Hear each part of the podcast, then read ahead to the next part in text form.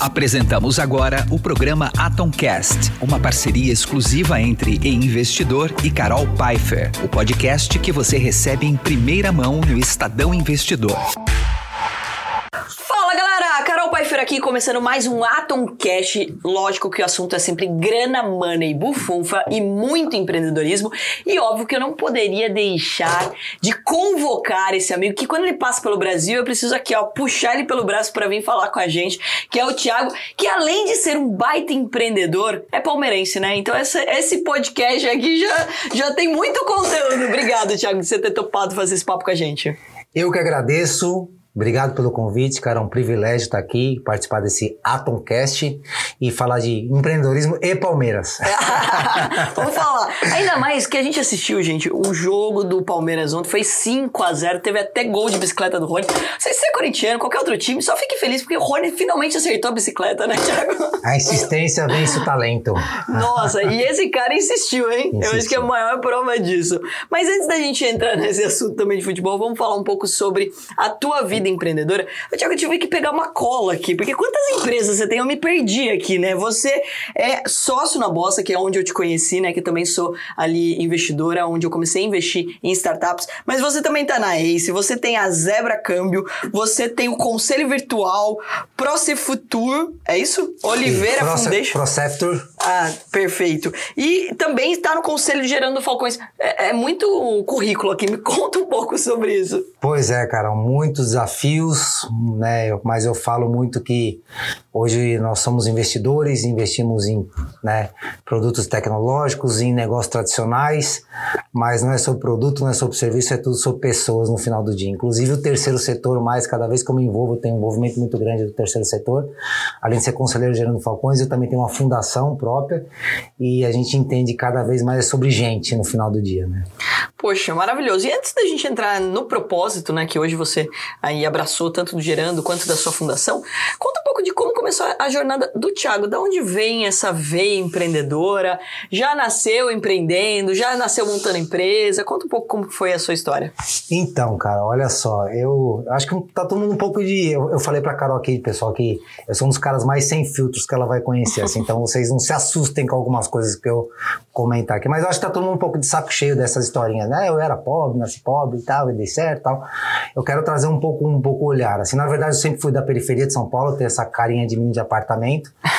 e aí eu era office boy, né? E uma história longa curta eu vou resumir aqui. Eu era office boy, office boy eu fui ser prestador de serviço. Meu pai tinha um Monza 94 parado na garagem. Eu pego esse veículo, começo a prestar serviço numa empresa de transporte, né? Uma empresa que tinha fazia o trabalho de agregado. Nessa empresa, como agregado ali, prestador de serviço, eu vi uma oportunidade que era a oportunidade de fazer uma logística reversa, né?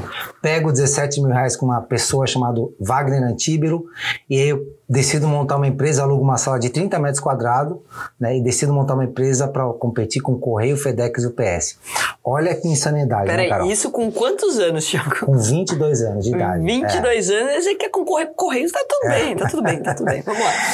É, eu com 19 anos era office boy, aí fui ser prestador de serviço agregado, é, vejo uma oportunidade que é fazer um modelo de lógica reversa, estamos falando em 2002, lógica reversa não se fazia no Brasil, e aí eu saio, pego o capital emprestado, alugo uma sala de 30 metros quadrados, e aí decido montar uma empresa para competir com o Correio, FedEx UPS, sem noção, sem conhecimento nenhum, e por isso que deu certo, porque eu não tinha muito, muito tamanho do risco que eu estava enfrentando.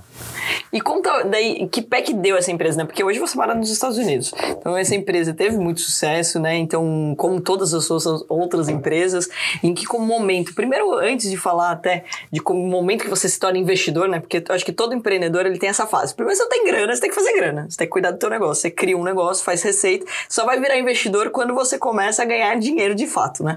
Então essa é uma das lógicas que a gente vê. Mas conta como foi para você essa jornada, em que momento que você virou a chave e falou, cara, isso daqui dá muito certo, eu vou focar nisso, eu vou fazer essa empresa ter que tamanho, que, o que, qual era o teu objetivo naquele momento? Cara, eu acho que é, a gente tem que trazer uma reflexão, né? Que primeiro que não existe super-heróis do empreendedorismo. Eu acho que no Brasil está se criando mitos de super-herói, ninguém erra, ninguém tem medo, todo mundo acerta. E não é isso, né? Eu falo que a minha jornada deu certo depois de 16 anos. Então eu fundei um negócio Seis meses tomando não. Tiago, você pensou em desistir várias vezes. Pensei em parar várias vezes. Tive medo várias vezes, inclusive, Carol, até hoje mesmo, hoje financeiramente eu sendo muito grande, até hoje eu faço negócio com medo, tá? Essa é a grande realidade que vão contar de forma diferente. Mas seis meses tomando não, né? O negócio começou a crescer, eu comecei com ali com prestador de serviço, o negócio foi crescendo, aí eu tive o primeiro grande aprendizado, né? Porque eu vejo muitos posts na internet dizendo o seguinte, Carol, a vida do empreendedor é um passo de cada vez. Eu falo que é muito mais que isso, é saltos de fé. Né? O empreendedor, muitas vezes, ele tem que dar salto de fé que ele não tem a certeza, ele não tem, né? Ele toma muito risco, e isso são saltos de fé. Então, na minha jornada, por exemplo, vou contar, seis meses tomando não, quando eu abri meu negócio. Depois de seis meses tomando não, eu pensava em parar, desistir, eu tomei meu primeiro sim. E aí eu comecei a crescer atendendo São Paulo capital. Eu fui de 2002, estou falando, até 2004 crescendo. Depois em 2004, primeiro aprendizado do empreendedor. Comecei a tomar um monte de ação trabalhista, porque eu estava contratando um monte de empregado legal, desculpa, ilegal para prestar serviço. Tem uma frase do Jorge Paulo Lemo, que inclusive é meu mentor, que é o seguinte, sonhar grande, sonhar pequeno dá o mesmo trabalho. Eu pedi uma permissão para ele para alterar essa fase, que eu acho que sonhar grande, sonhar pequeno, mas executar certo e pequeno, porque esta é a verdade, né? É verdade. Eu vejo muito empreendedor sonhando grande, querendo fazer grandes coisas, mas nem um arroz com feijão e o básico bem feito está fazendo.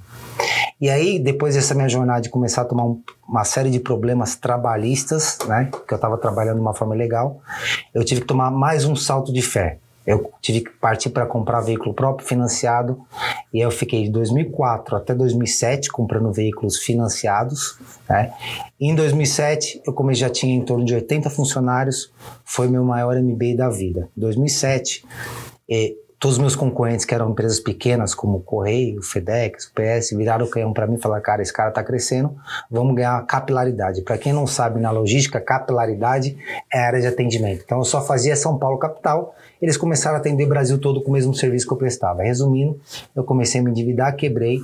É, ali eu fali, em 2007 eu fali, Cheguei, para vocês terem uma ideia, hoje eu peso 79 quilos, cheguei a pesar 115 quilos, com 27 anos de idade, apontei um colapso com 80 funcionários. Ali eu vi o que é o fundo do poço, porque eu não tinha dinheiro para comprar uma pizza, dinheiro para pagar um pedágio de final de semana. Eu quebrei mesmo, né? Hoje a molecada, quando quebra, não tem dinheiro para ir para Miami. Não, o meu quebrar foi forte, com 27 anos.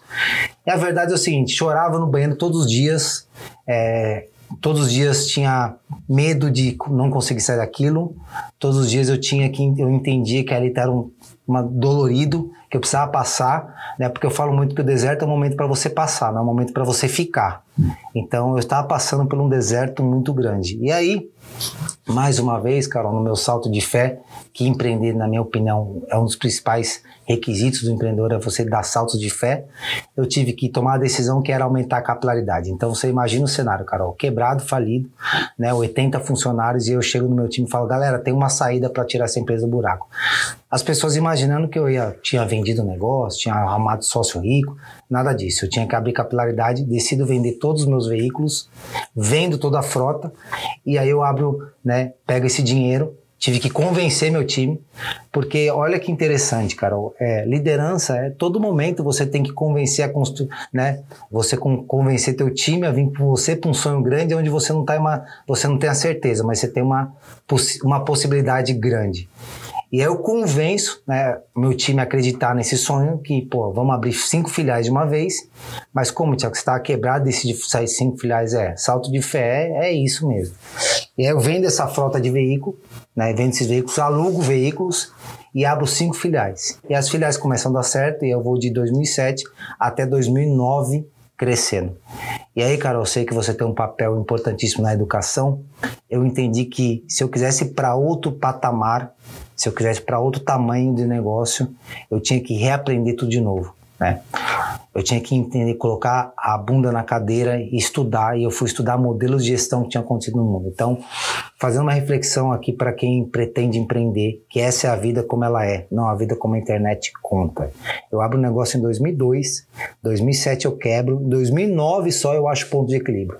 Ou seja, eu fiquei sete anos tomando porrada, caindo, levantando, pensando em parar, pensando em desistir, né? Empreender é isso. Algumas vezes você só acorda, acha que vai dominar o mundo e tem dia que você fala assim, cara, ferrou tudo, lascou tudo. Essa é a vida real, essa é a vida como ela é.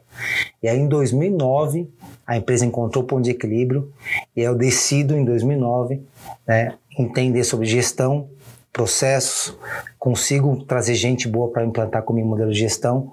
E eu implanto o modelo de gestão, aí minha empresa cresce de 2009 até 2014, o modelo exponencial sai de, de quase, na época, cinco filiais, que eu tinha aberto cinco mais uma, né? Eu saio para 24 filiais com quase 1.500 funcionários. Aí eu, Meu Deus. eu explodi de crescimento. E depois disso, o que, que aconteceu com a empresa? Aí, do- depois disso, em 2014, eu recebo uma oferta de um fundo de investimento. Você não sabe essa história, eu vou contar aqui pela primeira vez em um podcast. Tá? Olha! Essa história é muito forte e muito legal. Eu recebo uma oferta em 2014 para vender meu negócio 70% num fundo de investimento muito conhecido no Brasil. Eu recebi essa oferta, fizeram a diligência, fizeram todo o papel. E aí, cara, olha que interessante. Quando eu estou para assinar uma semana antes, eu conheço o Jorge Paulo Lema. Tá? Eu já era, já tinha, já tinha envolvimento com o Gerando Falcões. O Eduardo Lira foi na minha casa, falou, cara, quem que é o cara que você gostaria de sonhar, conhecer um dia? Eu falei, cara, Jorge Paulo Lema, porque o modelo de gestão um pouco do negócio dele eu coloquei no meu negócio. E aí ele falou, cara, isso é fácil. Passou um WhatsApp pro Jorge Paulo Lema. Eu falei, Jorge Paulo Lema, eu preciso só conversar com você, ter uma mentoria com você em apenas 30 minutos. Cheguei no escritório dele e falei, ó, minha, empresa está funcionando assim, assim, assim, assim, uma empresa sólida, saudável, gerando caixa. Eu recebi uma oferta para vender 70%. Ele fala, cara, se eu estivesse no seu lugar, eu não vendia por causa disso, disso, disso, disso, disso, disso. Uma terça-feira, Carol. Eu ia assinar a venda depois de ter feito toda a diligência, toda a auditoria, ter já assinado tudo. Eu ia assinar a venda numa quinta-feira.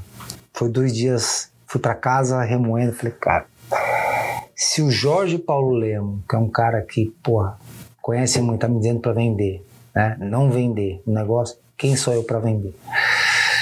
E aí, independente da fé de cada um, eu sou um cara que tem muita fé, fui fazer minhas orações, sentindo no coração que não, também não tinha paz total de vender. E aí, olha que interessante, Carol. Reúno fundo, não vendo o negócio em 2014. Fica aquele sentimento, puxa vida, deveria ter vendido. Mas olha que faz a importância do mentor, a importância de uma pessoa que entende. Eu sei que você, é muito, você dá muita mentoria também. E principalmente a importância do empreendedor escutar o mentor. Né? Porque tem muito empreendedor que você sabe que eu estou falando que finge que escuta, né? É verdade. né? E aí em 2014, eu não vendo o negócio, em 2016 vem outro fundo para comprar 100% do negócio, um valor três vezes maior. E aí eu chego nele e falo, e aí? Ele falou, agora vai. aí ele falou, não só vai, olha, olha que forte isso, Carol, não só vai como... Você sabe o que está acontecendo no mundo sobre tecnologia e inovação? Eu falei, não. Ele falou assim, você fala inglês? Eu falei, também não. Ele falou, então faz o seguinte, tira um ano sabático com a família, vai entender de tecnologia e vai entender, vai aprender inglês. Porque a chance de você fazer merda agora é gigante. De você sair comprando pousada em Fernando de Noronha e você não entende nada de pousada. Porque você tá com dinheiro no bolso, ou você tá se é achando risco, o super o valente, o poderoso e a vaidade vai te comer aqui no Brasil. E eu faço isso, vendo o negócio, vou tirar um ano sabático na Califórnia, e ali foi um outro aprendizado que depois eu te conto que é um trabalhar do ego gigante, porque aqui eu era o cara, era conhecido, chego num país onde quem é o Thiago Oliveira? E aí Deus faz assim no meu ego. E eu tenho que de novo trabalhar o ego, massagear o ego, porque ego não é fácil. Então, a importância do mentor, não só como te direcionar para a venda certa, mas depois dar um conselho, que depois eu me tornei sócio da ACE, por causa dessa mentoria, depois eu conheci a Bolsa Nova, fiquei investidor da Bolsa Nova, e fui entender tecnologia. Agora eu montei uma fintech e estou aprendendo tudo isso que eu aprendi nesses três anos lá no Silicon Valley. Então, eu acho que essa é, é a importância do mentor na vida e essa é um pouco da minha trajetória. Poxa, sensacional. E que história, hein?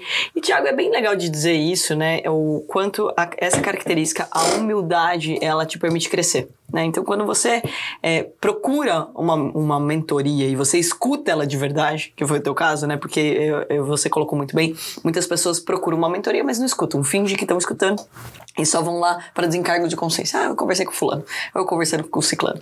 E daí não vai adiantar nada, né? Então você teve humildade e toda a tua trajetória sempre foi realmente de escutar e, tipo, de ter humildade, tipo, isso não tá dando certo, pivotar o negócio, de estudar mais, de tentar entender como que poderia ser melhor aquilo E, poxa, quando você fala uma pessoa importante, como Jorge Paulo Lemo, que eu também sou fãzaça, e você sabe que eu não tive uma mentoria dele, mas o livro dele, que nem foi é, autorizado por ele, né, que é Cris Correia, eu, fui, eu fiz questão de conhecer a Cris Correia por causa do livro dele, porque eu ganho de uma pessoa que eu tinha conhecido fazer uma semana esse livro, O Sonho Grande, e daí eu começo a ler esse livro, foi bem na época que a gente estava montando a WHPH, que significa Work Hard, Play Hard, né? Então a gente estava montando a nossa tesouraria. Eu começo a ler esse livro, em dois dias eu li o livro inteiro.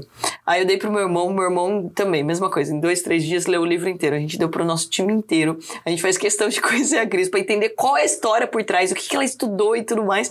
E, e é uma forma até inconsciente. Às vezes a mentoria, a, a, aquela voz, aquela, aquele conselho, ele vem de formas que você nem imagina. Imagina, você não, não sabia que ia conhecê-lo, né?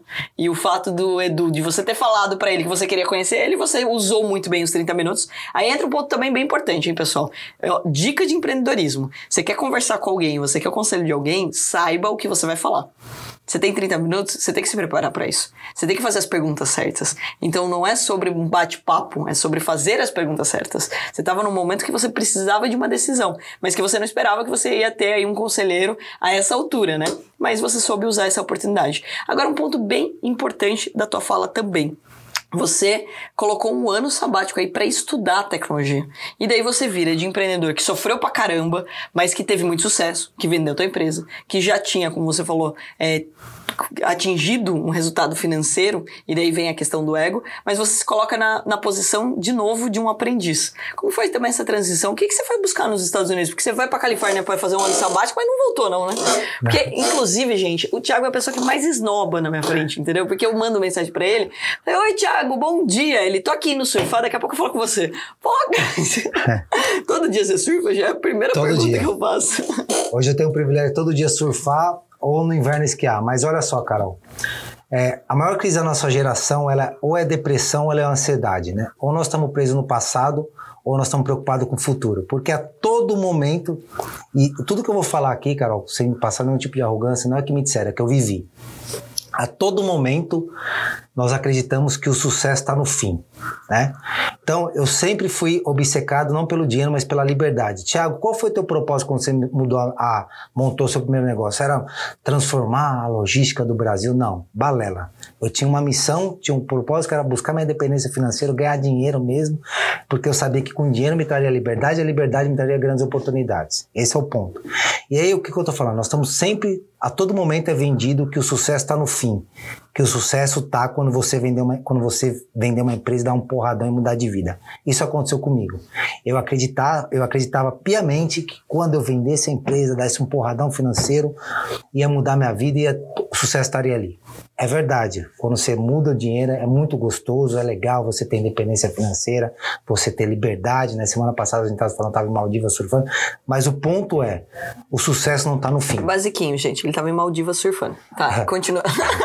O sucesso não está no fim. O sucesso está na jornada. É como você vai levar. E parece frases prontas, motivacionais de internet, mas não é. Eu vivi isso. Eu fiquei um ano, gente. Eu fiquei um ano. Nos seis primeiros meses eu fiquei mal. Porque eu comecei a me sentir improdutivo. Né?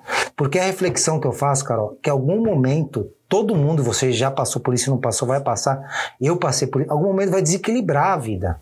Não dá para você viver a vida inteira. Em algum momento você vai precisar trabalhar mais, você vai ter que entregar mais, em algum momento você vai me lascar mais. Eu, agora, lógico que hoje né, eu procuro ter um equilíbrio maior, procuro fazer minha agenda, né, procuro surfar mais. Então eu aprendi, Carol, que o sucesso não está no fim. Por isso eu decidi voltar, por isso eu decidi empreender. E não tem coisa mais prazerosa que eu estou vivendo agora de novo, que é você ver algo que você coloca sangue, suor e trabalho e ver crescer e prosperar.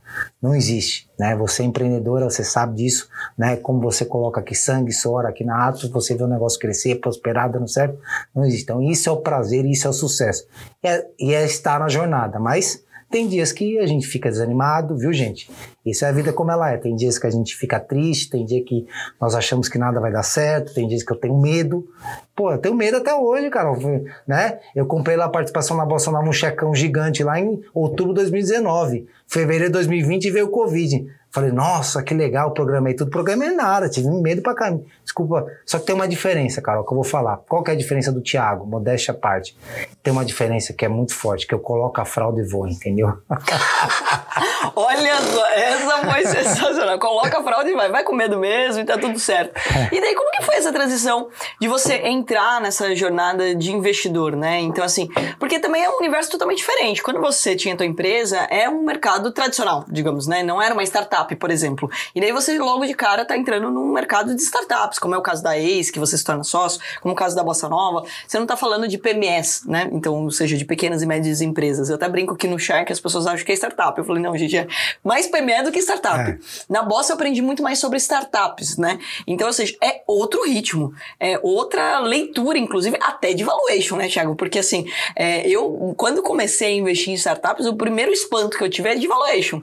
Mas, gente, mas que múltiplos são esses? Quem que vocês contrataram de valuation? Eu também quero contratar para rato. É. Então, ou seja, o mercado até financeiro é muito mais tradicional do que até o mercado de startups. Como foi para você se tornar um investidor? O que, que te moveu a querer ser sócio da Bossa, querer estar dentro da Ace, estar tá mais nesse, nesse universo? Cara, eu acho que hoje nós estamos vivendo um momento que as pessoas têm dificuldade de lidar com a verdade e assumir de fato o que quer. Uhum. Eu vejo muita gente querendo ficar famosa, que não assume, fala, eu quero ficar famoso. Né? Ai, não, seria tão bom mas, se as pessoas cara, assumissem. Assumissem, né? Então, assim, qual foi meu. o que, que eu precisei me assumir? Que num primeiro momento eu não tinha propósito. Eu fundei meu primeiro negócio com propósito, com, né? E hoje parece que isso ofende algumas pessoas, parece que você funda o um negócio, é algo que tem obrigação. Cara, eu tinha um propósito sim, meu propósito era buscar minha independência financeira as pessoas estavam à minha volta. Era uma, era uma missão, né? Que eu tinha um objetivo muito claro. Então, quando, quando eu vendi meu negócio, eu decidi que todos os negócios que eu me envolveria, assim ele teria missão e um propósito, que era ajudar o ecossistema de empreendedorismo. Né? Então, todos os negócios que eu estou envolvido aqui, todos eles têm o um, Conselho Virtual, uma plataforma que eu conecto, ajudo a montar cons, conselheiros para pequenas e médias empresas. Tem um propósito, ajudar o pequeno e o médio. Né? Então, assim, hoje eu assumi, falo, cara, vem me trazer projeto para investir. Eu olho, qual que é o propósito? Pô, tá conectado em ajudar pequeno. Por que isso, Carol? Porque eu tomei muita porrada. E tomei muita porrada E eu sei o que é a vida de uma PME. Né? Eu não era um startupeiro na época, hoje eu sou, mas na época eu era um pequeno e médio Eu sei quanto é doloroso, eu sei quanto é dolorido, eu sei quanto é dificuldade de crédito, eu sei quanto é dificuldade de falta de ferramenta. Eu sofri tudo isso na pele. Ninguém me disse. Então você tem duas coisas que você faz, né, Carol? Quando você passa uma dificuldade, ou você é, muda o teu comportamento, né? Ou você faz igual. Então, o que, que eu decidi? Eu decidi mudar o comportamento que foi. Pô, tudo que eu passei, pô, eu não quero que outras pessoas passem. Então, eu decidi contribuir e ajudar. E uma das maneiras eu entendia que era ajudar investidores com dinheiro e colocando dinheiro. Porque eu tive muita dificuldade de crédito. Porque banco, gente, a maioria das vezes só dá dinheiro para quem tem dinheiro. Né? E, é. e, na época, tô falando 2002, gente, né? Eu, para as pessoas terem uma ideia, né? modéstia a parte do que eu fiz, eu saí de uma empresa do zero para 1.500 funcionários sozinho, não tive um investidor até a venda da empresa, era pô, você. Eu, né? Tocando, medo, e aí vem solidão de líder, às vezes você tem um time muito bom, mas tem, às vezes você não pode compartilhar, um, não tem mentor, né? Não, na época não tinha mentor, não sabia nem como abordar o mentor, então não tinha tanta conexão.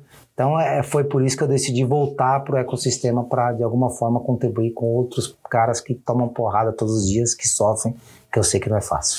E o que, que, te chama atenção na hora de investir, né? Porque assim, também tem esse ponto. Você precisa se apaixonar pelo aquele empreendedor ou por aquele negócio, porque senão você não vai querer destinar tantas horas. E eu, e eu vejo muito, né? Desde que te, te conheci, você é uma, uma, pessoa que realmente quer fazer as coisas bem feitas, né? Você não faz por fazer.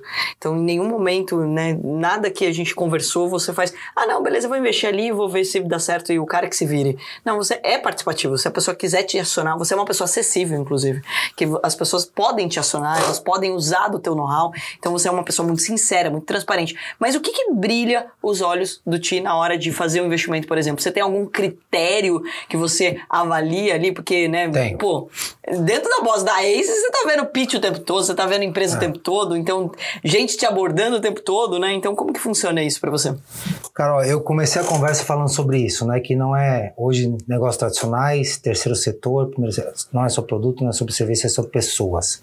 Mas olha que interessante, Carol. qual que é o, principal o animal? O animal ele gosta de andar zebra, gosta de andar com zebra. Leão anda com leão. Qual que é o maior erro do empreendedor que eu já cometi? Ele quer andar com pessoas iguais a ele. Né? Então, por exemplo, eu sou um cara muito dominante, né? Eu sou muito executor. O que que eu sou péssimo? Péssimo, terrível, ruim? Planejar. Eu vim aqui, cheguei atrasado, esqueci cabo de celular, e aí. né? Eu sou assim, eu preciso toda hora estar trabalhando na minha. Então, o que, que eu vejo muito em time? Eu vejo muita complementaridade, mas olha que interessante. A gente não fala assim, olha, olha como é utópico isso. Nós contratamos por currículo e mandamos embora por o empreendedor. Contrata, contrata por currículo e manda embora por comportamento. Exatamente. Não é isso, essa frase que é famosa e tal. Uhum. E quantos empreendedores que não dão certo por comportamento? Vaidade, ego. E aí, atrelando a isso, o que, que é o mais forte num time? Complementariedade. Então eu olho muito comporta, perfil comportamental dos founders. Eu olho muito se quem vai ser o comercial é aquele cara que fala muito, quem vai ser o cara das finanças é aquele analista que gosta de planilha. Eu tenho certeza que você e seu irmão dão muito certo, porque vocês são, pô, seu irmão provavelmente é o cara da planilha, dos números, e você é, é, é, é né, gosta de falar, gosta de se relacionar, gosta de gente. Vocês se complementam. E teu irmão não tem problema nenhum com isso. Pelo contrário, ele te apoia. Carol, vai lá no Shark Tank. Bah. Então, essa complementaridade, o que, que eu tenho receio quando eu vejo dois sócios que os dois querem aparecer? Nossa, daí dá errado. É, ou os dois que gostam de finanças e não tem nenhum com perfil de vendas, de relacionamento. O problema também é quando ninguém quer aparecer. Isso era no começo. Isso! É. Já passei por isso. Então, então, eu acho que essa complementaridade de gente, né, eu olho, a primeira coisa que eu olho é isso.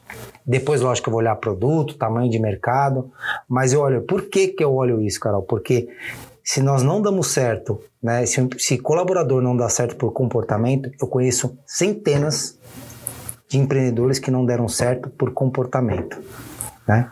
Porque assim, ó, às vezes na Ace, na Bossa Nova, a gente pega produtos, Carol, assim, ó, fala, esse produto vai porrar, vai bombar. Cara, o time não engajou, o time não deu liga, esquece. O produto meia boca.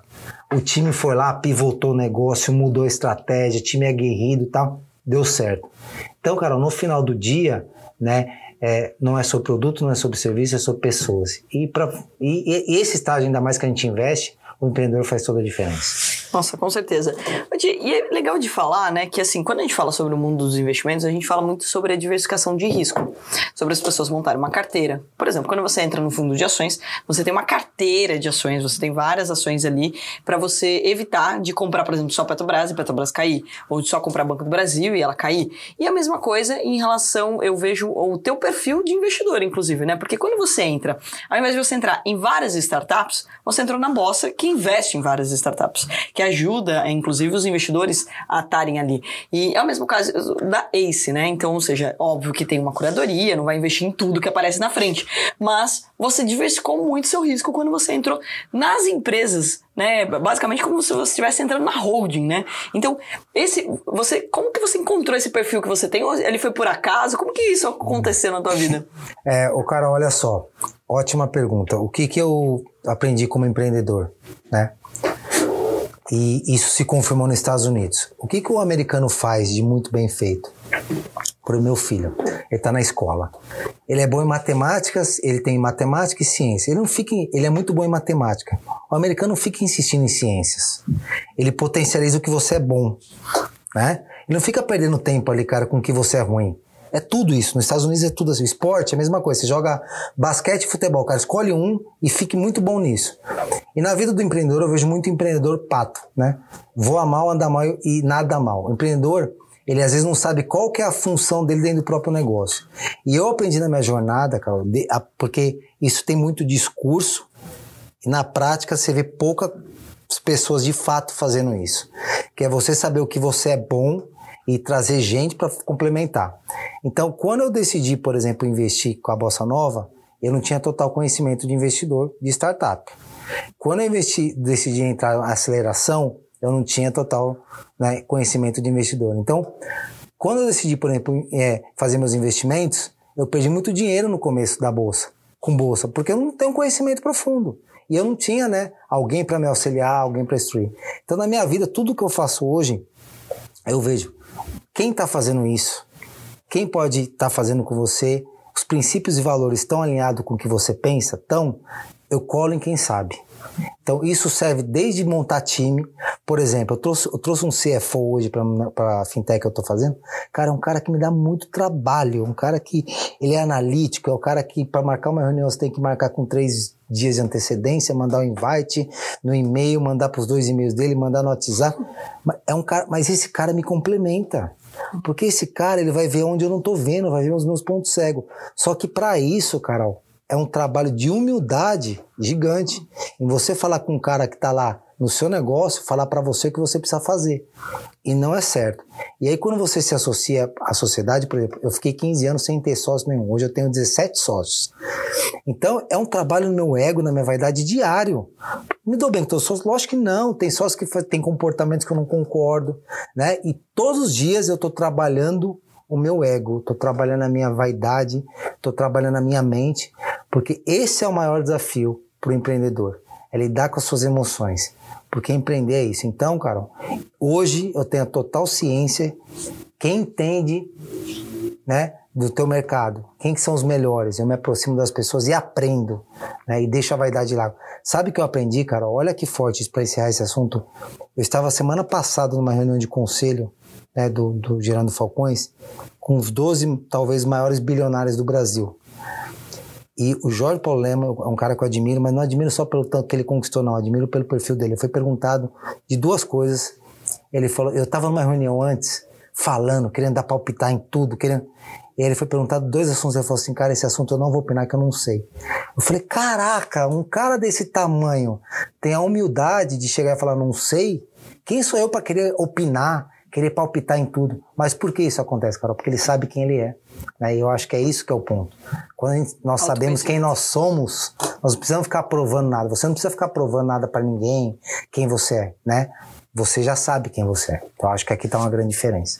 Nossa, e você falou de coisas que a gente bate muito na tecla aqui dentro da Atom, Thiago, porque é, primeiro é autoconhecimento, né? Então acho que isso, essa, esse exemplo que você deu, inclusive da matemática, das ciências e tudo mais, é exatamente o exemplo que a gente dá aqui dentro, porque a gente passa uma vida inteira tentando ser bom em tudo e daí a gente vira mediano em tudo.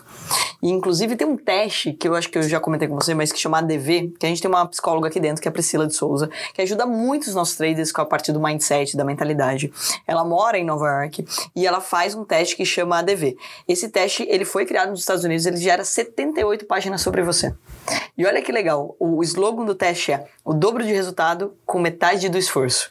Quando você encontra as habilidades que você tem, você para de sofrer. É igual você falou, putz, eu sou um cara que sofro ali para fazer o planejamento, esqueço isso, não sei o quê. Quando você aceita isso, você sabe, você sabe que você tem que lembrar, você coloca alerta, não sei o quê. Você para de achar que você é bom naquilo e daí você consegue ficar em paz com aquilo ou colocar pessoas para te lembrar ou para te ajudar. E daí você cria um time. A maior parte das pessoas, inclusive, passam uma vida inteira tentando encontrar esse ponto né? E daí é essencial, porque quando você fala, por exemplo, eu adoro o Ray Dalio, o livro Princípios, ele também coloca muito bem isso. Quando ele entendeu as habilidades que ele tinha, as habilidades que ele não tinha, ele conseguiu montar um time melhor. Então, quando você fala da vida do empreendedor, é justamente isso, né? De como que você consegue enxergar, pô, isso daqui eu faço muito bem, isso daqui eu não faço bem, então eu preciso de pessoas dentro do meu time que possam agregar. E, de novo, você bate muito na tecla do autoconhecimento. O quanto isso foi um diferencial na tua vida, o quanto em todos os momentos que o ego ele superou ali na tua vida, ele literalmente a vida puxa um tapete ali e fala: calma, moço. Segura. Dá uma segurada aqui, que senão você não vai para lugar nenhum, né? E uma das frases que eu mais adoro, né? Que eu falo no mercado financeiro é: o mercado não aceita arrogantes. A vida não aceita arrogantes. Eu não conheço ninguém que é arrogante que eu consigo ser amigo. Você consegue ser amigo de uma pessoa arrogante? Você consegue querer ajudar uma pessoa arrogante? Você fala assim, aquele empreendedor passa por aquela parte no chart que ele fala, ele tem todas as respostas, que é uma linha tênue, inclusive, né? Entre você ter propriedade no assunto e você ter arrogância de querer debater. Putz, é uma linha tênue. Se você entrar no, no, no, universo ali da arrogância, você não vai se conectar com ninguém, você não vai conseguir um investidor, porque, uai, você não é, é bom? Você já não faz bem feito, por que, que você precisa de mim? Então, acho que esse é um ponto que você bate muito na tecla e que a gente vê ao você mentorar, né? Ao falar com os investimentos que você faz ali, as, as startups, que elas têm que ter esse perfil, porque senão o cara não vai para lugar nenhum, né? Acho que esse é o ponto. Agora, Tiago, uma curiosidade aqui. Eu ouvi dizer que seu sonho é ser banqueiro. Eu tentei ser, o Banco Central não deixou. Ah, é? Que história é essa? Por quê? É... O que que tem? Ainda tá no radar? Não, tá no radar. Sonho, sonho é sonho. É... Eu abri uma corretora agora, né? Uma corretora com foco em câmbio. E aí, quando eu fui. Você pode, inclusive, contar pra gente por que zebra? É. Zebra, a gente tem um perfil, olha que interessante. Eu sou uma zebra da vida, né, cara? Eu fui improvável, tinha tudo para dar errado, dei certo. A zebra, eu, eu tenho uma reflexão muito forte sobre zebra, porque quantas atletas que não conseguiram né, vencer ou que se tornaram zebra, mas que o cara se esforçou, dedicou. Zebra não é, é coisa ruim, zebra associa coisa ruim. Eu vejo zebra como coisa boa. O, o pequeno ganhou do grande né? O improvável aconteceu. E eu sou uma zebra da vida, né? eu tinha tudo para dar errado e dei certo, né? Então acho que zebra conecta muito com isso e conecta muito com o que eu acredito, preto no branco. Você, né? Eu, eu, a gente tem uma cultura lá nos negócios que eu toco assim, que é pô, peito aberto. Né? Falar de peito aberto, falar a verdade, lida, lida com a verdade, cara, sem joguinho, sem. Eu sofro isso, porque nem todo mundo eu tenho sócios que não agem como eu. Eu sofro com isso, né? Então, e na verdade, cara, olha a vida do empreendedor brasileiro, né? Eu dei um apliquei para abrir uma corretora em 2018, que foi a Zebra. O Banco Central me, me chamou todos os dias, assim, uma vez por mês eu voltava dos Estados Unidos, não, minto, uma vez a cada dois meses eu voltava dos Estados Unidos para começar no Banco Central, parecia que eu ia vender droga, porque o mercado de câmbio é um mercado que tem muito problema, né? Sim. E o Banco Central me questionou muito sobre você não cooperou no mercado de câmbio. Eu falei, tudo bem, mas deixa eu fazer uma pergunta para vocês. Se eu vou montar uma consultora, eu preciso ter sido pedreiro, basicamente, não, né? Eu preciso ter sido é, ajudante de pedreiro, eu preciso, eu preciso ter pego a mão na obra e ter montado? Necessariamente não. Né? É, então, eu, inclusive, eu conheço grandes empreendedores que têm é, grandes projetos de inglês que demoraram muitos anos para falar inglês, por exemplo. Então, Carol, é, eu fui apliquei para virar um banco né? Era um banco. E aí o Banco Central, como achou que eu não tinha experiência suficiente, me deu licença para primeiro operar uma corretora para depois transformar em um banco, que é nosso objetivo em três anos tornar um banco, fazer um banco. E agora estamos no processo ainda burocrático do Banco Central, provando que nós estamos no caminho certo com a corretora para depois transformar em um banco. E conta mais sobre esse projeto da corretora, né? Por que, que ela nasce, como que ela surge na tua vida? Porque vamos lá, né? Estamos falando do Thiago, que mora na Califórnia, que acorda de manhã, que vai surfar, que tem uma independência financeira, que já é sócio da Ace, da Bossa.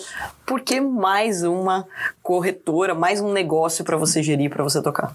Carol, olha que interessante. Isso eu não falei, eu falei ontem pro Pedro, tá? Eu vou falar aqui primeira mão ao vivo num podcast. Pedro, falei, meu primo? Não, Pedro W. Ah, da, tá. Da Ace. eu que tava é, conversando com o é. Pedro.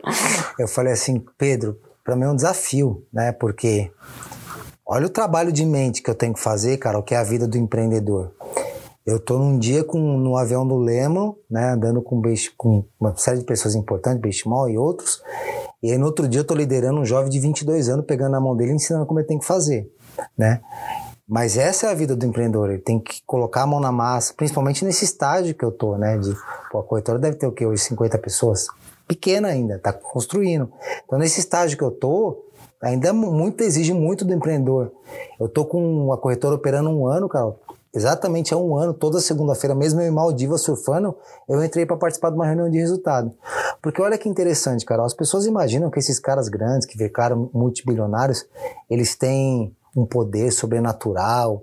E todos que eu convivo e aprendo, o poder da disciplina é gigante. Lógico que encontraram um produto muito bom, encontraram um nicho fantástico, mas o poder de executar. Eu tenho certeza que você tem dias que você está exausto, está cansado, tem que tocar uma reunião de estado, tem que fazer um vídeo. Cara, você vai fazer, vai colocar a mão na massa e fazer.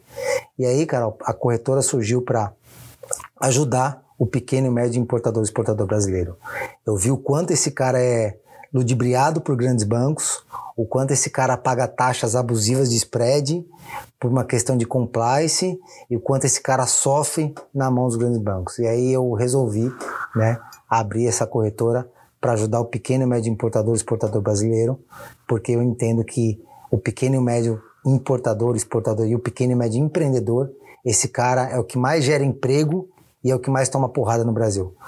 Porque olha, cara, é, é, eu tive alguns eu tive, eu sempre tive alguns, cara, algumas crenças na minha vida. Eu tive uma crença muito grande que cada vez que eu crescesse eu ia ter mais problema. Eu sempre tive isso na minha cabeça, foi um erro. Quando eu fiquei muito grande, eu vi quanto maior eu, maior eu estaria, mais eu teria gestão, mais processo, gente boa e os problemas chegariam muito mais filtrado para mim. Então eu demorei muito tempo para entender isso e hoje eu entendi que a minha missão de vida é ajudar pequenos e médios empreendedores a, ou startupeiros, empreendedores, PMEs a performar e esse cara dar certo. Porque eu sei quantos caras tomam porrada. Então a Zebra veio com esse propósito, para ajudar o pequeno e médio empreendedor brasileiro. Não, maravilhoso, né? E você colocou um ponto, né, que a gente sabe, dinheiro faz dinheiro fica muito mais fácil você ganhar dinheiro quanto mais dinheiro você tem, desde que, óbvio, você não saia aí, como faço analogia com o poker, indo all-in, né? É. Pode ficar arriscando todas as suas fichas, mas você tem capacidade de contratar pessoas melhores, você tem capacidade de montar times melhores, você não precisa fazer as coisas sozinhos. E quando você traz esse tipo de conhecimento, você está abreviando o caminho desses empreendedores, né? E o principal, você erra menos, né? Porque pensa um cara, galera aqui, ó, pensa um cara que errou como empreendedor, tá aqui na sua frente, viu, cara? Errei demais. e esse que é o ponto importante. Por isso que você é tão humilde também, né? Porque você já mostra que você não sabe todas as coisas. Quando você erra Imagina. bastante, a pessoa que não erra, a pessoa que não toma não, quando criança, já é um problema para a sociedade, a gente sabe disso. É. Porque, por exemplo, aquele pai, aquela mãe que não dá não, já cria um, um problema social, que é algo que acontece, infelizmente, no nosso país. Por tantas gerações sofridas, né? Então, putz, você vai dar pro teu filho algo que você não teve. E daí você passa a não dar não para ele, né? Ele tem que lutar menos por aquilo. Quando ele cresce, ele obviamente vai descobrir que o mundo não é bem assim. E ele vai ter problemas, não só ele vai ter problemas, mas as pessoas que vão se relacionar com ele, né? Aí a curiosidade também, Thiago, em relação à tua experiência nos Estados Unidos, a gente sabe que é brin eu brinco aqui que é basicamente como olhar o futuro e vir adotar no presente, né? Então, por exemplo, marketing digital, a gente sabe que decolou nos Estados Unidos antes de decolar aqui. É, investimentos, hoje a gente tem mais de 50% da população investidora nos Estados Unidos, hoje a gente está falando de 3% da população no Brasil. Até quatro anos atrás tinha mais gente na cadeia do que na bolsa. É vergonhoso de dizer isso, inclusive. Nossa, loucura. E até o mundo das startups. O que a gente está falando hoje de startups, você fala nos Estados Unidos com uma naturalidade com uma pessoa que vende pão para você na padaria. Então, ou seja, seja, é, a gente sabe que é totalmente diferente. Como foi para você também? E, e, como tem sido, né? Porque você decidiu morar lá. E você tá lá e cá. Então, como que é essa diferença cultural também? O que, que você tira de proveito? Carol, olha só, primeiro nós temos que entender, eu vejo, desculpa a minha palavra, pode ser que alguém se ofenda nisso, mas eu tô aqui pela verdade.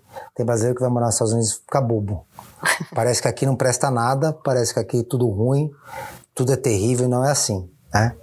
Tem coisas muito boas nos Estados Unidos, tem coisas muito boas no Brasil. Inclusive, falando aqui para vocês, se eu não tivesse a oportunidade de ficar aí e vir toda hora, eu não moraria nos Estados Unidos, tá? Porque aqui eu me sinto em casa, aqui eu estou em casa. Agora, os Estados Unidos traz alguns aprendizados, né? Aprendizado de pensar no futuro, aprendizado de lidar com investimento, aprendizado de investir em empresas de tecnologia, aprendizado principalmente de você. Olha, olha, olha Olha que interessante, Carol, que eu vou falar aqui para você. Quando eu mudei para os Estados Unidos com seis meses, eu fui visitar a sala da minha filha. Tem uma filha de 13 anos, de 12 anos. E quando chegou na sala dela, ela estava sentada numa mesa diferente, tá? Eu falei, Mariana, por que, que você está sentada numa mesa diferente dos teus amigos? Ela falou, aqui a gente ganha um dinheiro chamado California Check. O que, que é isso? Quem estudou mais, entregou mais e trabalhou mais, você tem dinheiro de comprar coisas dentro da sala de aula. O que, que vai acontecer com essa menina?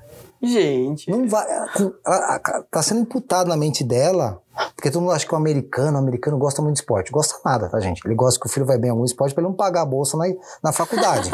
Essa é a vida real. Por isso que eles ficam igual louco gritando em volta do campo lá. Bem colocado. Né? E o que, que, que, o americano faz com isso? Faz que, com que essa pessoa, se ela for pro mercado de trabalho, se alguém ganhar mais que ela, se alguém se der melhor em bolsa, é, não vai ficar de mimimi, ela vai estudar mais, Sim. ela vai entender mais, ela vai buscar. Então, essa menina no mercado de trabalho, ela não vai ficar de mimimi. Então, o que, que eu vejo hoje? Duas coisas que eu, eu acho que falta para nós como cultura incentivar mais, né? Que é, olha que interessante, que é, é esse meritocracia, né? E a meritocracia eu sei que é um tema polêmico, e a gente, nós falamos de meritocracia, lógico que eu não saí do mesmo lugar que o Lema, lógico que né, foi injusto, né? Ou talvez não foi da, maneira, da melhor maneira. Mas a meritocracia no mercado de trabalho, quando você dá as mesmas ferramentas para a pessoa performar o mesmo treinamento, a pessoa não performa, eu acredito muito que ela funciona. E eu vivi isso nos meus negócios. E o segundo, que é o que você faz muito bem, que inclusive eu vou fazer uma provocação para você aqui, para você deveria dar um treinamento para isso, que é comunicação. Eu acho não é inadmissível um curso hoje, por exemplo, de advocacia, um advogado não tem um curso de comunicação. É improvável isso acontecer. E lá eles ensinam as crianças a falar em público desde pequeno, se ensinam as crianças a se comunicarem desde pequeno, a fazer trabalho desde pequeno, a se expor desde pequeno, porque eles sabem da importância do que você faz bem, que é a exposição. Né? E eu te confesso, Carol, que eu tinha muito preconceito com isso. Quando chegou lá, minha vida mudou, né? Porque olha que interessante, nós passamos, Carol, você vai gostar agora do que eu vou falar, pode, pode vai, vai viralizar isso que eu vou falar agora. Nós passamos a vida toda né, lidando com os especialistas. Quem detinha um poder era aquele médico que tinha uma especialidade numa determinada doença, certo? Hoje, quem detém o poder no mundo e a nos Estados Unidos? Quem faz o que você faz? Quem compartilha o conhecimento. Não é quem detém o conhecimento. É esses caras que estão mudando o mundo. O Elon Musk, ele pegou a patente do Tesla, ele abriu para o mercado e compartilhou com todo mundo, porque ele viu que a Polaroid reteve a patente e afundou. Quando ele abriu a patente do, do Tesla, o mercado todo começou a consumir o carro elétrico, o mercado do carro elétrico, o ecossistema fez assim, bum, cresceu. Então, hoje, quem detém o poder é o que você faz. Compartilha conhecimento, não é mais aquele cara que guarda. E eu tive muito preconceito no mudar para os Estados Unidos que eu achava, essa pessoa quer se aparecer, essa pessoa não quer falar. E hoje eu entendo a importância de pessoas como vocês a ensinarem, educarem e se comunicarem da melhor forma. Nossa, maravilhoso escutar isso, né? Principalmente porque tem vários cases de empresas que deram muito certo por essa lógica de comunidade, né? Então, até de WordPress da vida. Então, ou seja, é um concorrente do Wix. Mas o Wix é fechado, você não consegue programar. O própria plataforma que a gente usa no mercado financeiro, sabe, a nossa guerra foi porque ela não conseguia, você não conseguia pro, programar nela. O Meta, você consegue programar, você consegue executar robôs e tudo mais. Ou seja, é o sistema colaborativo. Né? colaborativo. Né? Então, ou seja, e você vai trazer mais talentos. A gente estava até falando de Gerando Falcões aqui, eu fiquei impressionada com aí um projeto de encontrar superdotados, de ajudar essas pessoas e de colocar elas em posições. Então, ou seja, de quando você compartilha, quando você ajuda as pessoas a entenderem a importância que elas têm numa sociedade, obviamente que o resultado ele é astronômico. E é muito legal de falar isso, Thiago, o quanto você usa disso, a sua paixão pelo Brasil, porque você investe mais no Brasil do que você investe nos Estados Unidos, né? Total. Né? Aliás, não vai. Se você acha que tem um sonho americano de empreender nos Estados Unidos, um conselho: o lugar para empreender é o Brasil, tá? Mesmo porque é um lugar azul, né, Thiago? Vamos considerar, olha aqui, quando eu falo assim, principalmente porque muitas pessoas me perguntam por que, que você não mora nos Estados Unidos mais, eu falei gente, vamos lembrar, 97% da população não investe em bolsa no Brasil. Quando eu falo sobre investimentos no Brasil, eu sou é, até colocada como pioneira, que não é pioneirismo, porque bolsa existe há muito tempo, né? Então, ou seja, não está inventando a roda. Mas é, tem poucas pessoas falando, tem um, um, universo, é um mar literalmente azul de pessoas que podem ser educadas com isso, e eu vejo muito propósito. Quando a gente fala dos Estados Unidos, você vai. Deu dois passos, a pessoa investe na bolsa. Você deu mais dois, você conhece outra pessoa que investe também na bolsa. Então, ou seja, eu não estou falando de algo novo lá. Então é muito legal de dizer, se você tem até o sonho de morar em outro lugar, tá tudo bem. Mas desde que você lembre que você tem muito dinheiro na mesa no Brasil. Ô, oh, Carol, sabe quando eu tive conhecimento de quantas pessoas nos Estados Unidos investiram na bolsa? É. Sabe quando me caiu essa ficha? De verdade, peito aberto aqui para você. O que acontece? Eu trabalho com o Brasil, né? Meus negócios são todos no Brasil, então meu fuso horário é muito diferente. E eu vou todo dia pro mar surfar, pegar onda. E eu vou nos horários assim atípicos. Então lá na Califórnia eu vou tipo duas horas da tarde, que aqui é seis horas da noite. Então aqui já acabou e lá eu tô surfando, né?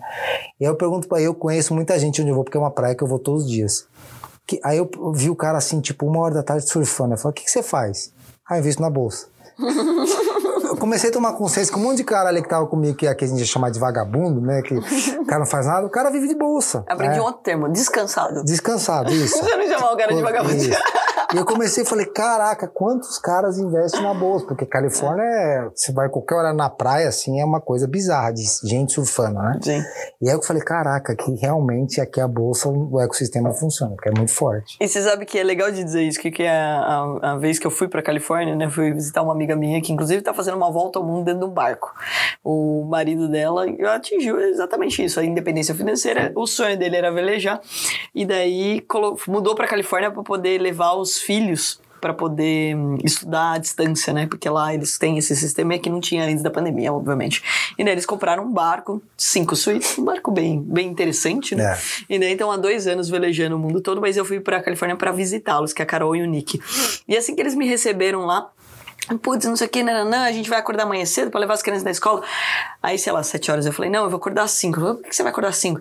Não, porque eu vou operar na bolsa. Aí eu opero aqui no, no fuso horário Brasil, eu tinha o dia inteiro livre pra, pra poder fazer as coisas e poder curtir, pra poder fazer. Fantástico. pra- Isso que eu acho que é maravilhoso, né? Então, acho que batendo muito na tecla aqui, se você tem um sonho de morar fora e tudo tá tudo bem, né, Ninho? Acho que todo mundo tem essa liberdade, mas a questão é, não more fora porque você não acredita no Brasil em ganhar dinheiro no Brasil. Pelo contrário, porque as oportunidades elas são muito nítidas aqui, né? Carol, vou falar um negócio muito duro, mas alguma, algumas pessoas podem se, se ofender com isso e me perdoe. Mas assim, ó, se você quer ter uma vida mediana, assim, eu vou sobreviver Brasil Estados Unidos sem expectativa de mudar de vida, de melhorar de vida, é Estados Unidos. Quero empreender, quero ganhar dinheiro, quero operar, é o Brasil. O Brasil é o país da oportunidade. Sim, aqui tem muito desafio políticos, né? Aqui tem muitos desafios de, de estrutura, tem muitos desafios, mas aqui continua sendo o país da oportunidade. Por quê? Porque o empreendedor hoje novo, né? Primeiro, pensando em bolsa. Bolsa aqui ainda é pouquíssimo. Então, isso vai crescer, né? Tenho certeza que em algum momento vai crescer. É, segundo, empreendedor. O que o empreendedor mais quer hoje é um problema para resolver. E onde está cheio de problema? O Brasil É verdade. né? Então, assim, não vai, desculpem a minha sinceridade, que esse sonho americano de empreender. Ó, você pode ter o green card, o yellow card, o red card, o, o card que for. Você sempre será um estrangeiro. Essa é a dura realidade. Você sempre será um latino. Então, o país é oportunidade. Ah, mas é fácil você morar na Califórnia. Não, moro na Califórnia, mas todos os meus negócios estão no Brasil. Todos eles. Ô, Tiago, e só antes da gente ir caminhando aqui pro encerramento, eu ficaria pelo menos umas, uns três dias falando com você aqui, você sabe disso. Eu acho que é um conteúdo riquíssimo, mas eu vou deixar as pessoas com gostinho de quero mais aqui, pra você voltar todas as vezes que você estiver no Brasil, a gente gravar um conteúdo novo Boa. aqui. Vai ser um quadro oficial com o Tiago Oliveira, porque, gente, vai, não tem como, né? É muito conteúdo aqui que a gente pode falar. Mas um ponto bem importante que você colocou, e ainda retomando desse negócio da cultura, né? A, a cultura do, do americano é muito do you can, né? De empoderar as pessoas e tudo mais. E no Brasil a gente vê ainda muito o síndrome do cachorro vira-lata, né? Tipo, tudo que é do Brasil não presta, tudo que vem dos Estados Unidos ou tudo que vem do estrangeiro é muito melhor do que a gente aqui. É, no, no fato de você focar os seus investimentos aqui, você conseguiu trazer um pouco dessa leitura para as pessoas? Você incentiva um pouco dessa leitura? Você vê essa dificuldade até de falar para o empreendedor brasileiro, filho, você faz coisa melhor do que eles estão fazendo lá. Você não tem essa noção? Carol, olha só. É, quando, quando eu morava aqui, quando eu morava aqui, eu achava que nos Estados Unidos tudo era muito melhor. Nossos médicos eram melhores lá, os médicos lá eram melhores, né, os, os dentistas lá eram melhores, os empreendedores lá eram melhores. E me- quando eu vivendo lá, lá tem mais tecnologia. Em tudo que você vai fazer tem mais tecnologia envolvida, até pelo tamanho do país, pelo ecossistema que está, é um país muito rico. Mas eu vejo o quanto nossos empreendedores são bons, o quanto nossos profissionais autônomos são bons, o quanto nossos advogados, dentistas são muito bons. Sabe por quê, Carol? Agora eu vou falar um momento que eles estão vivendo lá. Nós estamos lá com uma inflação desde 94 que não existe, tá? Lá, o americano tá virado no girar, porque ele não cresceu no meio do caos. Nós crescemos com zika vírus, com inflação, né? Com nós crescemos no meio do caos. Quantas pessoas iguais a você você conhece nos Estados Unidos, por exemplo? Porque aqui é normal a sua história, vamos colocar, até você colocou isso no começo do nosso podcast aqui, de falar, putz, eu nasci pobre, eu nasci de uma, eu sofri muito na minha vida. Isso acaba sendo a naturalidade do brasileiro, é resiliência mesmo na raça. né? Total. A gente pode dar curso de resiliência. Total, total. Outra coisa, cara, o americano, ele, ele, ele tem uma conformidade muito grande, ele quer ele comprar casa. Por, isso, por que, que ele tá em pânico? Porque o mortgage subiu e para ele a casa, é casa e carro é o que fica ele. O brasileiro não, o brasileiro ele aprende a tomar porrada, aprende a cair. Você pegar, olha que reflexão vou fazer. Sistema bancário, nosso é muito mais evoluído que o deles. Por quê? Porque, cara, nós tivemos a inflação né? Então assim, o brasileiro quando pega para fazer é muito bom, porque o brasileiro tomou muita porrada. O brasileiro cresceu no meio do caos. Isso nos fortalece. Isso traz uma competitividade pra gente gigante. Então, se esse país aqui, que eu acredito muito, tá? pode me chamar de louco, de otimista, eu acredito muito no Brasil, acredito muito que o ano que vem nós vamos crescer, não vou entrar na posição política aqui, porque senão vai gerar uma confusão grande, mas assim... Pô, mas eu, achei que você ia dar spoiler aqui. Eu posso, posso dar. Eu acredito muito que nós vamos crescer e eu acredito muito que nós vamos parar de ser o país do futuro e ser o país do presente. Tanto eu acredito quanto eu invisto no Brasil, coloco dinheiro no Brasil. E eu vou falar outra coisa aqui, ó. Quantos brasileiros, vou trazer uma reflexão aqui, que deram certo nos Estados Unidos, que porraram, que mudaram de vida financeiramente, você não vê. Essa é a verdade. Você vê pouquíssimos. Então, qual é a chance de você mudar de vida? Onde você tem que empreender, onde aqui. você tem que aprender, onde você tem que estudar? É aqui. Para com essa ilusão de viver o sonho ah, Tiago, mas por que você está lá? Eu tô lá porque eu quero dar uma oportunidade para meus filhos, porque tem um fator de Califórnia que hoje eu quero surfar todo dia no melhor, no melhor lugar do mundo. Então, assim, é isso. É isso, né? Outro dia eu tava conversando com um sócio que a gente conhece, o cara falou, caraca, Tiago, você paga imposto pra caramba? Eu falei, cara, deixa eu falar um negócio. Eu não ralei pra cacete, tomei porrada pra caramba, para o seguinte, para deixar onde tem mais imposto, determinar onde eu moro. Porque se fosse assim, eu ia morar na África, né? Porque lá não tem imposto. Então, assim, cara, eu vou, pago muito imposto, me arrebento imposto, mas moro no melhor lugar do mundo para mim neste momento. Amanhã, pode ser que eu volte pro Brasil. Mas eu continuo acreditando e investindo no Brasil, porque aqui que está, na minha opinião, o país da oportunidade, não é lá. Bom, Tiago, e para a gente realmente caminhar aqui para o fim, né? Eu acho que a gente colocou pontos importantíssimos sobre a questão de ego, humildade, investimentos, sobre a diferença dos Estados Unidos e do Brasil. Mas o que mensagem que você deixa, principalmente para as pessoas que estão começando a empreender agora e também que vão buscar investidores, né? Porque, ou seja, é o que é o seu dia a dia, né? Hoje, naturalmente, as pessoas te buscam para esse universo dos investimentos. Qual a mensagem que você deixa para essas pessoas? Já disse dito, né, que o Brasil é o país da oportunidade. E a gente já sabe, pessoal, que o Thiago ele não vai nunca abandonar o Brasil porque ele é palmeirense, entendeu? Ele precisa lá pisar no lá. É, é verdade. Sinto falta disso. O cara, olha só. É...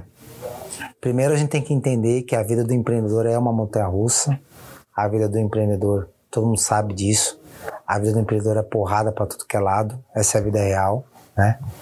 Mas a reflexão que eu sempre me trago assim, me trouxe muito na época do Covid foi o seguinte: eu tava no meio do Covid e eu tava com um grupo de, ah, de altos empreendedores, todo mundo, porra, tô com saudade de tempo, tô com saudade de, né, de estar tá com a família, tô com saudade de. E aquilo me trouxe uma reflexão muito grande. Inclusive, cara, se eu tô aqui hoje, né, não é pelo tanto de dinheiro que eu conquistei, né, é o tanto de porrada que eu superei.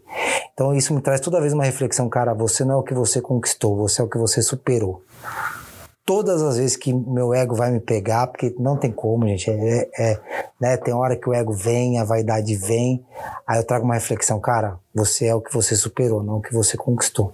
Então, cara, é, essa é a vida do empreendedor e essa é a realidade. Então, empreendedor, você entenda que você será aquilo que você superou, não o que você conquistou maravilhoso. Acho que não tinha como a gente encerrar melhor ainda. Só vou fazer um parênteses aqui que você me provocou em relação à comunicação, Thiago. E você sabe que um, um dos meus sonhos, um dos meus objetivos é investir ainda numa escola de música, arte e teatro, né? Sou super fã do universo da arte, aprendi a investir quando eu me tornei voluntário de museu de arte contemporânea, então passei a admirar a, arte, mas eu fiz teatro quando era criança, isso me ajudou muito. Porque eu tinha no FISC, né, em escola de inglês, eu tinha como uma atividade extracurricular o teatro. E eu sempre achei o teatro uma coisa divertida. Criança faz isso naturalmente. Ela assiste alguém na TV, ela vê uma novela e você sai imitando, Sim. né? Se você trouxer isso para um jeito leve, as pessoas têm muito menos problemas em comunicação, em oratória. Você leva de uma forma divertida e você melhora a sua comunicação. E daí a comunicação é tudo, é leitura corporal. Você sabe que uma das coisas que eu tive que aprender no cheque foi isso, né?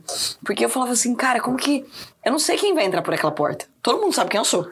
Então, ou seja, a pessoa, o empreendedor, ele pode me estudar, se ele quer me convencer, ele vai me estudar, que é o mais inteligente de se fazer, para tentar me convencer, certo? Falar coisas que eu gostaria de escutar. Afinal, ele quer que eu invista nele. Agora pensa, quando ele entra pelaquela porta, eu não sei quem ele é. Então, ou seja, como que eu vou saber que ele tá mentindo ou não? Como que eu vou saber se ele é de verdade ou não? Que é algo que você colocou aqui durante o nosso papo, que você investe em pessoas. Mas você imagina que eu tenho ali poucos minutos para avaliar Uma se aquela pessoa vai ser meu sócio, é um negócio muito louco. Aí comecei a estudar leitura corporal, porque a leitura corporal entrega muito sobre você. As pessoas que não te olham nos olhos, as pessoas que têm, por exemplo, quando ela tá mentindo, qual o tipo de reação que ela tem com o corpo, o movimento, é inconsciente, por mais que ela tenha treinado. Então, ou seja, você imagina o poder que tem se as pessoas começarem a se comunicar melhor e se elas tivessem esse tipo de análise? Carol, eu era travado, tá? Para falar em público. Tinha um desafio muito grande. E quando eu comecei a me expor em rede social, olha que interessante quando eu comecei a me comunicar mais. Eu pego um vídeo de, sei lá, oito anos atrás, pego de hoje, é bizarro a diferença. Como todo mundo. Não eu falo- procurem meus vídeos antigos. É, que eu falo igual você. Fala, galera? Vocês não sabem disso, mas eu também falo. Fala, galera. Mas assim, mudou minha vida. Minha, minha forma de comunicar com o sócio melhorou demais, minha forma de liderar melhorou demais. Por isso eu acho que todo empre... Inclusive, eu tenho uma fundação que trabalha habilidades socioemocionais com três pilares, tá? Que é todos os líderes sociais hoje do Brasil, praticamente todos passam por ela, é o braço do Edu, né? Hoje nós temos um trabalho, estamos fazendo um trabalho com professores e agentes penitenciários. E essa habilidade foi colocada agora para essa galera, para aprender a falar em público. Porque legal! isso modifica muito a vida do empreendedor. E como que faz pra fazer parte dessa fundação? Que que você, qual foi o objetivo que você criou ela, inclusive? Então, a gente, nós nascemos com o braço social do Edu, né? Uhum. O Edu tem uma universidade, uma universidade Falcons, que era para desenvolver habilidades socioemocionais em líder, líderes da comunidade, porque a gente entende que não é só dinheiro. Se não tiver uma mudança de mentalidade, o cara não vai performar. E começou a dar muito certo e nós se estendemos para professores e agentes penitenciários. Hoje já são mais de 4 mil vidas impactadas todo semestre. Caraca. né? E aí tem, ó, já, era um negócio pequenininho que já está com quase 18 pessoas trabalhando full time, são, não são voluntárias, são pessoas que a gente paga do bolso. E agora, cara, olha que legal para encerrar, nós fechamos uma parceria com o John Maxwell. O John Maxwell, para quem não conhece, é um dos maiores líderes dos Estados Unidos. Tem o dia de John Maxwell, é o dia da liderança dos Estados Unidos, e ele vai ser nosso sócio no Brasil. Inclusive, ele investiu 500 mil dólares no- na nossa fundação para ajudar a melhorar a vida dos professores no Brasil. Sensacional. Como vocês viram, o Thiago Oliveira é uma caixinha de surpresas. Quando você menos espera, ele solta mais um empreendimento que ele está fazendo, não só financeiro, mas social. Então, mais uma vez, parabéns, Thiago. Você sabe que eu sou super sua fã. Eu admiro muito toda a sua trajetória, mas principalmente o carinho, a atenção que você tem pelo nosso país, né? Então, você continua acreditando no nosso país. E você sabe que um dos primeiros domínios que eu registrei em site chama Eu Invisto no Brasil. Era uma campanha que quando eu comecei na Bolsa de Valores eu registrei esse domínio Eu Invisto no Brasil. Acho que a gente tem que ter orgulho de investir no Brasil, a gente tem que ter orgulho de falar sobre o Brasil, porque o melhor do Brasil, sem brincadeiras, né, que a gente sempre escuta, "Ah, o melhor do Brasil é o brasileiro de uma forma meio sarcástica. Não, o melhor do Brasil é o brasileiro de verdade, porque a gente já nasceu resiliente. O tanto de apanhou tanto nessa vida que a gente aprendeu, hein? Carol, se o brasileiro usar o jeitinho, o famoso jeitinho brasileiro da maneira certa, o que é usar da maneira certa? Usar da maneira correta, fazer as coisas certo, nosso jeitinho de se virar, de aprender, de cair, de levantar, de passar um e-mail atendendo um telefone. Cara, potência do mundo. Potência do mundo. Ninguém segura. Não é que me disseram, eu vejo isso, né? É, é, o americano é, com todo respeito alguns, não vou. Se mudar a cor da grama, morre de fome. O brasileiro não, ele vai lá e pinta a grama e come, entendeu? Maravilhoso! Pessoal, e se vocês gostaram, é claro, compartilha com o maior número de pessoas, que é assim que a gente ajuda o nosso país a prosperar. Deixe nos comentários também o que vocês acharam aí e quais são as próximas perguntas que eu trago aqui pro Thiago. Como ele vai voltar mais vezes, daí ele dá esse spoiler do que, que ele escutou nesse jatinho, que tem a ver com política. É Fica forte, é registrado forte. isso, hein? Fica registrado. Forte polêmico. Meu Deus, então vai ficar já registrado. Não sei se vai ser uma live ou se vai ser outro podcast, mas o Thiago vai ter que contar aí o que, que ele escutou nesse jatinho. Mais uma vez, Thiago, muito obrigado, muito sucesso pro nosso país e que você continue brilhando e incentivando tantas pessoas. Obrigado, Carol, pelo convite. Parabéns, time todo, a galera que tá aqui em volta. Gente, você não sabe o tamanho da, vocês não sabem o tamanho da estrutura que é aqui em volta, viu? É um negócio bem estruturado. Obrigado, galera. Obrigado, Carol, pelo convite. Tamo junto. Continue aí impactando e transformando vidas, viu? E a gente vai ser sócio de muita coisa, né, Thiago? Se Porque eu já quiser. pensei em 10 negócios que eu vou te apresentar hoje. Então é isso aí, galera. Compartilhe com o maior número de pessoas e, óbvio, deixa seu like, seu comentário, que é importantíssimo, seu feedback pra gente. Grande beijo e até o próximo. Você ouviu o Atomcast, uma parceria entre o investidor e Carol Pfeiffer.